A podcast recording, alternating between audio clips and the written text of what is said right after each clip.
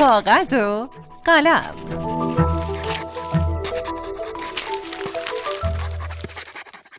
سلام من عطیه سلطانی هستم نویسنده و مدرس دانشگاه و این نوزدهمین قسمت از کاغذ و قلمه که میشنوید. ما تا امروز با همدیگه با داستانا و شخصیت های مختلف همراه بودیم. اما امروز می‌خوام با یه روش دیگه داستان پردازی و شخصیت پردازی کنیم. قرار امروز به شخصیت هامون کمک کنیم که با همدیگه حرف بزنن.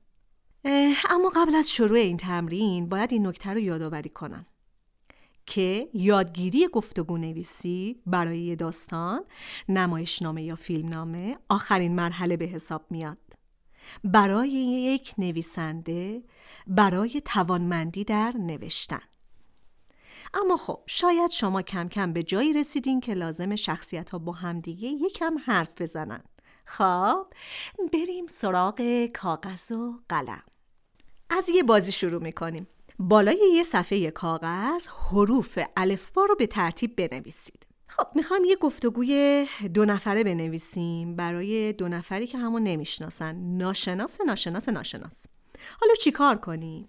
مثل همیشه شروع می‌کنیم نقشه نکشیم که چی کار کنیم. فقط می‌نویسیم. هر جمله رو با یکی از حروف الف با شروع می‌کنیم و سعی می‌کنیم که این یکی جواب اون یکی رو بده. یعنی چی؟ یعنی مثلا نفر اول جمله ای که قراره بگه با الف مثلا شروع می‌کنیم و نفر دوم جملهش رو با ب شروع می‌کنه. دوباره باید بریم سراغ نفر اول. باید با پ شروع کنه. و همینطور ادامه میدیم تا حروف الف با تموم بشه.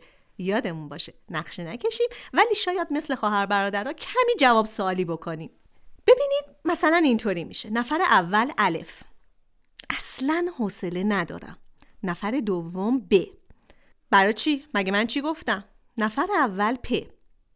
پشت این بازی های مسخره چیه؟ نفر دوم ت. تو هیچ وقت خودتو قاطی این ماجرا نکردی. نفر اول سه.